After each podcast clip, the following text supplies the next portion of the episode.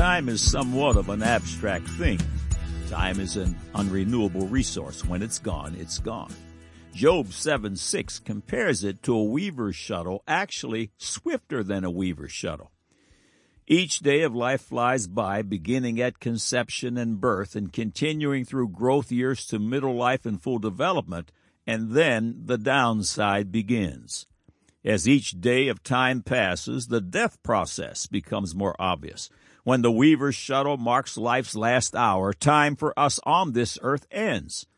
For much of the unredeemed, the end is bitter indeed, where life's good memories are swallowed up by pain and dread. Is there a solution to this doleful dilemma? Yes, gloriously yes, and the solution is found in Jesus Christ. He calls it born again. John 3 3, Jesus answered and said unto him, Verily, verily, I say unto thee, except a man be born again, he cannot see the kingdom of God. At this point called born again, the dreaded downhill journey reverses, and the newborn is placed on Route 7 North obedience unto eternal life. At this place born again, abstract time has no relevance because the new life in Christ is eternal. Note, everyone that Jesus healed died, and everyone that Jesus raised from the dead finally died. But all of those whom Jesus Christ saves live forever. Hallelujah. This blessed hope of eternal life in Christ Jesus swallows death and its dread in one single gulp. A brother once observed that if you add a billion years to eternity, eternity gets no longer. If you subtract a billion years from eternity, it gets no shorter. Eternity is eternity. In eternity, act abstract time has no relevance. Revelation 10:6 speaks of eternity and says that there should be time no longer. Revelation chapter 10 verses 5 and 6. And the angel which I saw stand upon the sea and upon the earth lifted up his hand to heaven and swear by him that liveth for ever and ever, who created heaven and the things that therein are, and the earth and the things that therein are, and the sea and the things which are therein, that there should be time no longer.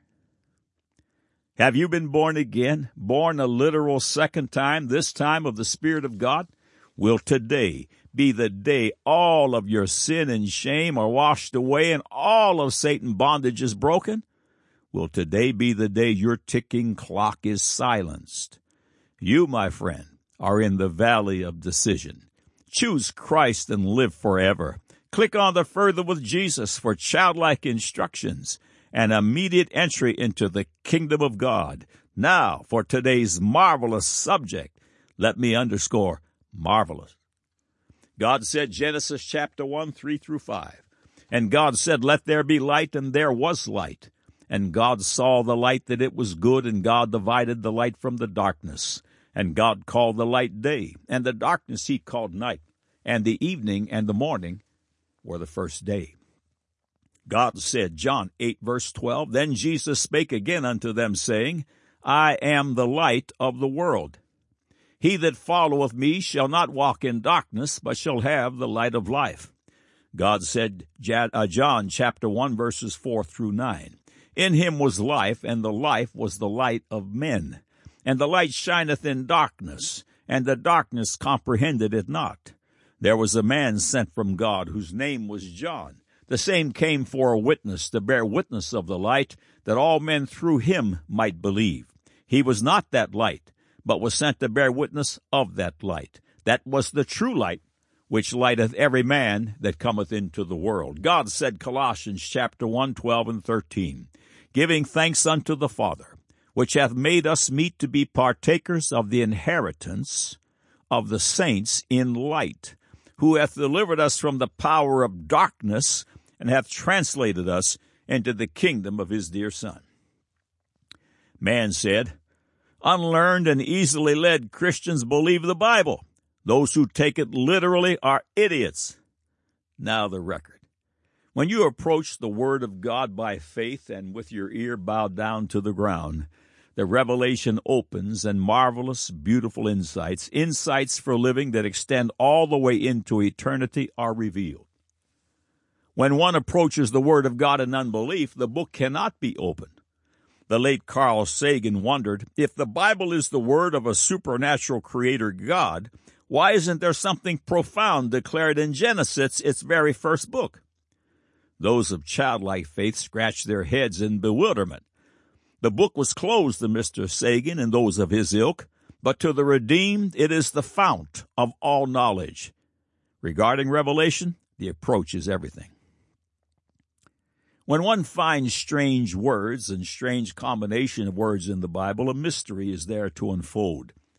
Things penned thousands of years ago that when written seemed strange and even impossible are now common knowledge or considered in the highest levels of concourse as credible options. Concepts such as a beginning and a paradise, a first man and a first woman, Adam's rib, giants, water coming down from the sky, Noah's flood and marine fossils on every mountain peak, the tree of the knowledge of good and evil, tearing space and the sky rolling back like a scroll, space cities, and a new Jerusalem 1500 miles cubical being conveyed to the earth through space, and even immortality concepts, all at one time rejected out of hand, are now proven true or are considered certainly plausible. God's word is true and righteous altogether. This is the first installment in a short series addressing a strange combination of words that will boggle the mind. Every concept you will see is deep and wide and not to be approached lightly. Speed reading and casual listening will not do. Meditate on the Word of God and allow the Holy Ghost to take you places. A brother in Christ from Egypt sent an email seeking answers concerning challenges being made by a Muslim Bible antagonist one of the challenges follows. In Genesis chapter 1, 3 through 5, light is created, while later in the book of Genesis, Genesis chapter 1, 14 through 19, God then created the sun, moon, and stars, sources of light. How does this make sense? Sam Feldman, a born again Jew, tells this story of his conversion to Christ. An old Christian Jew spoke to him about Jesus Christ, and Sam confidently told the old believer that if the old man could show him Jesus Christ in the Old Testament, that Sam would then become a Christian. The old man said this was possible and that he could, in fact, show Sam Jesus Christ on every page. He invited Sam over to his house that evening. The Bible was open to Genesis chapter 1. The Jewish Christians showed Sam that light was brought forth on the first day, while the sun, moon, and stars were not created until the fourth day. He told Sam, There he is. Could this old Jewish Christian be right? Jesus said in John chapter 8 verse 12, I am the light of the world. Is this literal? In John chapter 1 verse 9, Jesus Christ is called the true light. The true light is a person, and this light is the light of life. This glorious true light not only brings life to the world, but it also destroys the wicked in the upcoming battle of Armageddon. Keep in mind that Jesus Christ is known as the bright and morning star, and that the sun is ashamed in his presence. 2 Thessalonians 2 verse 8, and then shall that wicked be revealed, whom the Lord shall consume with the spirit of his mouth, and shall destroy with the brightness of his coming. Jesus Christ returns to the earth at Armageddon in glorified form. Jesus speaks to the Father in John 17, 5 and says, And now, O Father, glorify thou me with thine own self, with the glory which I had with thee before the world was. Glory is the radiant light of life. 1 John chapter 1 verse 5 declares that God is light.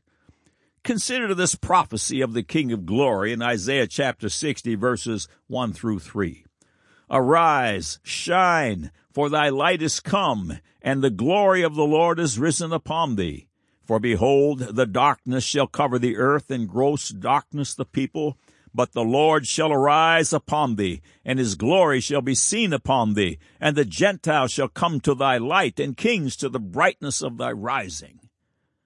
Are we to take these statements literally? The scriptures teach that when we see Christ, we will become as he is. Matthew chapter 13, 41 through 43. The Son of Man shall send forth his angels, and they shall gather out of his kingdom all things that offend, and them which do iniquity, and shall cast them into a furnace of fire. There shall be wailing and gnashing of teeth. Then shall the righteous shine forth as the sun in the kingdom of their Father. Who hath ears to hear, let him hear. This passage surely adds content to these marvelous verses in Colossians 1 12 and 13, giving thanks unto the Father, which hath made us meet to be partakers of the inheritance of the saints in light, who hath delivered us from the power of darkness and hath translated us into the kingdom of his dear Son. Revelation speaks of eternity and of the New Jerusalem in chapter 21, verse 23. And the city had no need of the sun, neither of the moon to shine in it, for the glory of God did lighten it, and the Lamb is the light thereof.